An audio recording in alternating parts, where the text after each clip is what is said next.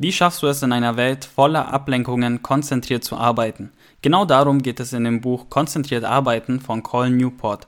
Ob ich das Buch weiterempfehlen kann und was ich daraus lernen konnte, erfährst du in dieser Podcast-Folge. Das Buch Konzentriert Arbeiten ist 2017 von Colin Newport erschienen und Colin Newport ist Informatiker, Professor an der Georgetown University und er betreibt einen ja, beliebten Blog in den USA und zwar ähm, den Blog namens Study Hacks. Und in diesem Buch will er den Leser zeigen, wie du systematisch dich darauf trainieren kannst, ähm, Ablenkungen zu vermeiden und dadurch konzentriert arbeiten zu können. Dazu hat der Autor in seinem Buch vier Regeln vorgestellt, die dir dabei helfen sollen, konzentriert zu arbeiten. Doch zuallererst möchten wir überhaupt die Frage klären, wieso überhaupt Deep Work, also das konzentrierte Arbeiten. Die zwei wichtigsten Punkte sind für Call Newport zum einen, dass wir uns im Informationszeitalter befinden. Also es hat sich noch nie so schnell das Wissen verdoppelt wie heutzutage und wenn du deinen wirtschaftlichen Wert erhalten möchtest, dann musst du dir unbedingt schnell komplizierte Dinge aneignen können. Das geht natürlich nur, wenn du konzentriert arbeiten kannst und dich nicht ständig ablenken lässt, weil es gibt natürlich mehr Informationen, aber das führt auch dazu, dass es immer mehr Ablenkungen gibt. Der zweite Punkt ist, dass man durch die digitalen Netzwerke einen hohen Qualitätsanspruch hat. Also er sagt selbst, dass man heutzutage seine Zielgruppe mit seinem Produkt oder seiner Dienstleistung so gut erreichen kann wie noch nie.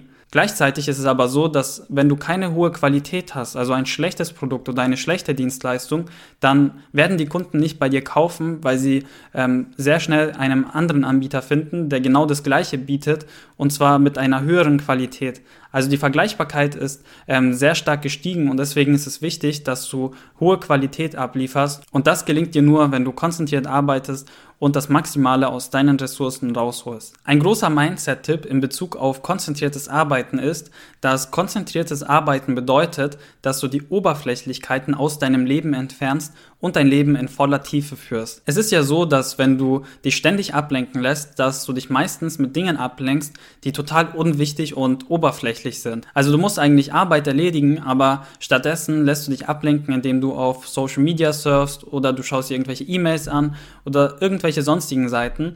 Und das führt dazu, dass du dich eigentlich die ganze Zeit mit so oberflächlichen Sachen beschäftigst. Ein weiterer Punkt, den du dir unbedingt bewusst machen solltest, ist die Produktivitätsformel und die lautet folgendermaßen. Hochwertig geleistete Arbeit ist gleich Zeitaufwand mal Intensität der Konzentration. Oft ist es ja so, dass wir uns produktiv fühlen, wenn wir viel Zeit in etwas reingesteckt haben. Aber das ist nur der eine Teil ähm, von der Produktivitätsformel. Der zweite Teil ist, wie konzentriert du während dieser Arbeitszeit warst. Und das solltest du dir immer wieder bewusst machen, wenn du ähm, konzentriert arbeiten möchtest. Und zwar, wenn du gerade arbeitest, dann kommt es nicht darauf an, dass du gerade arbeitest, sondern wie konzentriert du auch dabei bist. Viele Menschen machen auch den Fehler, dass sie die industrielle Bedeutung von Produktivität ähm, benutzen. Und zwar ist das so, dass damals, als die Fließbandarbeit ähm, angefangen hat, da wurde Produktivität je nach ähm, Stückzahl gemessen. Also zum Beispiel, du hast in einer Stunde so eine Stückzahl geschafft, das bedeutet, du warst entweder produktiv oder du warst nicht produktiv.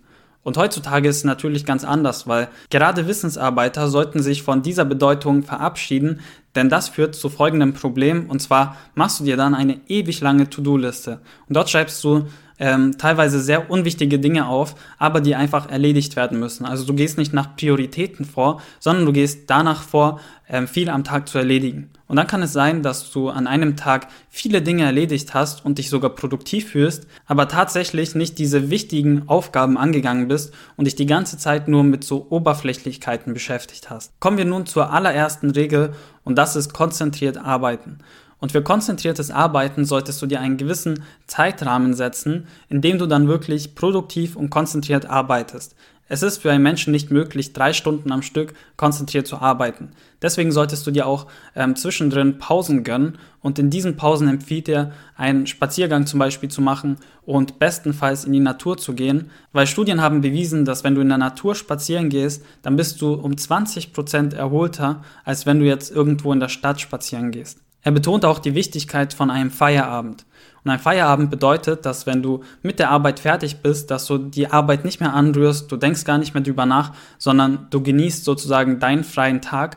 Und falls es mal sein sollte, dass ähm, Arbeit übrig geblieben ist, also du solltest an dem Tag noch etwas erledigen und du schaffst es nicht mehr in der Zeit, die du dir vorgenommen hast, dann solltest du jetzt nicht eine Pause machen und dann abends irgendwie weiterarbeiten, sondern deinen Arbeitstag einfach verlängern und dann trotzdem deinen Feierabend machen. Er empfiehlt den Leser auch, sich ein Feierabendritual einzuführen und dieses Feierabendritual soll deinem Körper und vor allem auch deinem Verstand signalisieren, dass jetzt Feierabend ist und dass dein Kopf jetzt nicht mehr im Arbeitsmodus ist, sondern sich entspannen soll. Dein Feierabendritual kannst du selbst bestimmen. Es sollte jetzt nicht ein Feierabendbier sein, aber du könntest zum Beispiel immer, wenn du deinen Feierabend erreicht hast, einfach sagen, Feierabend erreicht. Also einfach laut aussprechen und dann weiß dein Kopf, okay, jetzt ist Feierabend und jetzt ähm, geht es darum, dass du abschaltest und nicht mehr im Arbeitsmodus bist. Es gibt nämlich den bekannten Zeigarnik-Effekt und dieser besagt, dass unvollendete Aufgaben ähm, immer noch unsere Aufmerksamkeit beanspruchen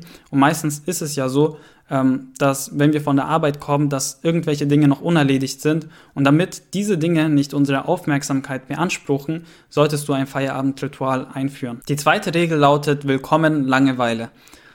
Und was er damit meint, ist, dass Ablenkung eine Gewohnheitssache ist.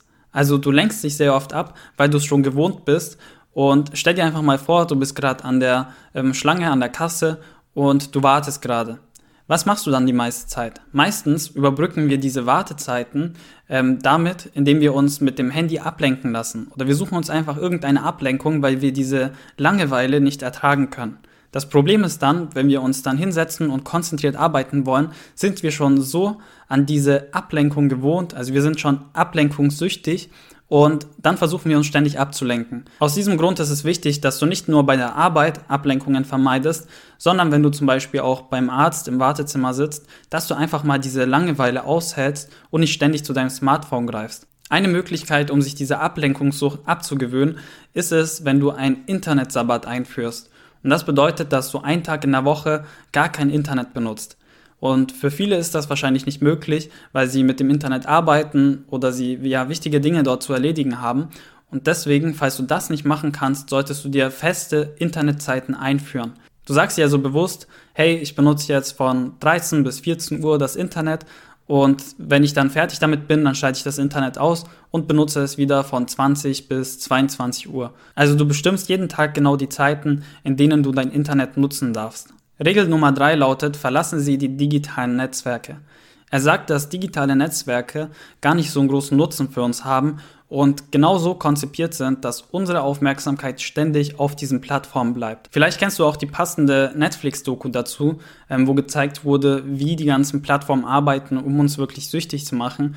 Und ich kenne das selbst von YouTube und Instagram. Du gehst nur kurz rein, um etwas nachzuschauen und dann ist dein ganzer Newsfeed mit spannenden Dingen voll und du bleibst ewig lange auf dieser Plattform, obwohl du es gar nicht vorhattest. Ich persönlich muss aber sagen, dass ich kein Fan davon bin, konsequent wirklich alle Plattformen ähm, gar nicht mehr zu benutzen, sondern ich finde, es gibt andere Möglichkeiten, um das Ganze zu minimieren.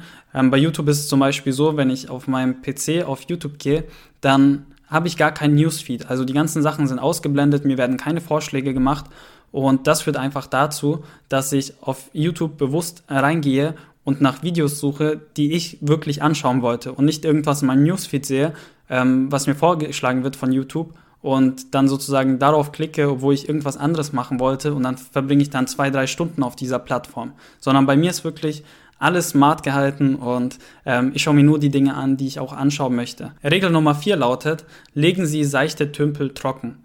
Und hier geht er darauf ein, ähm, dass es wichtig ist, dass du deiner Zeit ähm, genug Wertschätzung entgegenbringst. Und er sagt auch, dass es wichtig ist, dass du jede Minute deines Tages planst. Das bedeutet nicht, dass du nicht von diesem Plan abweichen kannst. Du solltest dir aber wirklich deine Zeit bewusst machen und er ist sich auch dessen bewusst, dass dieser Plan niemals hinhaut. Also natürlich kommen zwischendrin Sachen ähm, rein, die du so nicht gesehen hast und dann musst du umplanen und so weiter. Es ist aber wichtig, ein Gefühl für seine Zeit zu bekommen und wie man seine Zeit so verbringt. Es sei auch wichtig, die Tiefe jeder Tätigkeit zu bestimmen und das kannst du folgendermaßen tun. Stell dir mal vor, neben dir sitzt jetzt ein ähm, Hochschulabsolvent, ein intelligenter junger Mann und du musst ihn in diese Tätigkeit einarbeiten. Er hat keine Vorerfahrung, er hat kein Vorwissen in diesem Bereich, sondern er ist einfach ein smarter Typ und den musst du jetzt in diese Tätigkeit einarbeiten. Und jetzt kannst du sagen, okay, wie viele Monate würde es dauern, bis du diese Person in deine Tätigkeit eingearbeitet hast? Nehmen wir mal das Beispiel, du kontrollierst einen akademischen Aufsatz. Hier ist es natürlich sehr schwierig, ähm, die Person einzuarbeiten, weil sie dieses nötige Know-how braucht, ähm, um einen akademischen Aufsatz überhaupt ähm, ja, bewerten oder angehen zu können. Nehmen wir jetzt mal das Beispiel, du hast schon fertige Inhalte und möchtest daraus eine PowerPoint-Präsentation erstellen. Hier wäre es natürlich ähm, für diese andere Person, also für den Hochschulabgänger, sehr einfach, ähm, daraus eine PowerPoint-Präsentation zu erstellen. Also du musst ihn jetzt nicht mehrere Monate einarbeiten, sondern das kann er in der Regel sehr schnell lernen und er kann dir genauso eine Präsentation erstellen, wie du sie erstellen würdest. Die erste Tätigkeit wäre also eine Aufgabe mit Tiefe, die zweite jedoch nicht. Kommen wir zu meinem persönlichen Fazit. Ich würde dem Buch drei von fünf Sterne geben. Das Buch ist ähm, sehr interessant, es enthält spannende Ansätze und meiner Meinung nach ist dieses Thema auch wichtiger als je zuvor. Also wir leben in einer Welt ständiger Ablenkung und da ist es natürlich wichtig, dass du konzentriert arbeiten kannst. Man merkt auch, dass Cole Newport ähm, Professor ist, weil es sind über 200 Anmerkungen in dem Buch enthalten zu verschiedenen Studien oder anderen Artikeln und das finde ich immer sehr gut bei Büchern. Das Problem ist aber meiner Meinung nach bei diesem Buch, dass es sich sehr in die Länge zieht. Es sind ständig Wiederholungen enthalten und er zieht die Dinge, die du einfach auf den Punkt bringen könntest, so in die Länge, dass es irgendwann mal gar keinen Spaß mehr macht, das Buch zu lesen. In den ersten 90 Seiten wird nur über Deep Work gesprochen, wie wichtig das ist und welche Bedeutung es heutzutage hat. Und erst nach der 90. Seite geht es dann um diese vier Regeln, die ich dir gerade vorgestellt habe. Und meiner Meinung nach könnte man das Ganze viel besser komprimieren. Ich hatte beim Lesen die ganze Zeit so dieses Gefühl, okay, diesen Punkt habe ich verstanden. Kommen wir zum nächsten Punkt. Und dann denkst du, er hat gerade aufgehört, aber dann fängt er wieder an auszuholen und wieder und wieder. Und es zieht sich so in die Länge, deswegen ist der Lesespaß ähm, bei diesem Buch bei mir begrenzt gewesen. Und deswegen sind es auch drei von fünf Sternen. Außerdem ähm, finde ich auch, dass bei dem dritten Punkt, also ähm, dass man die digitalen Netzwerke verlassen sollte, dass das nicht so die einzige Option sein sollte. Also es gibt viele Methoden, wie du heutzutage ähm, mit Social Media umgehen kannst, dass du das Ganze eindämmen kannst. Und da finde ich als Regel zu definieren, ja, verlass einfach Social Media, ähm, nicht den richtigen Ansatz. Wenn dir diese Podcast-Folge gefallen hat, dann würde ich mich über eine Bewertung auf iTunes oder Spotify freuen. Weitere Buchrezensionen findest du auf Instagram unter Erfolgsleser oder auch auf YouTube.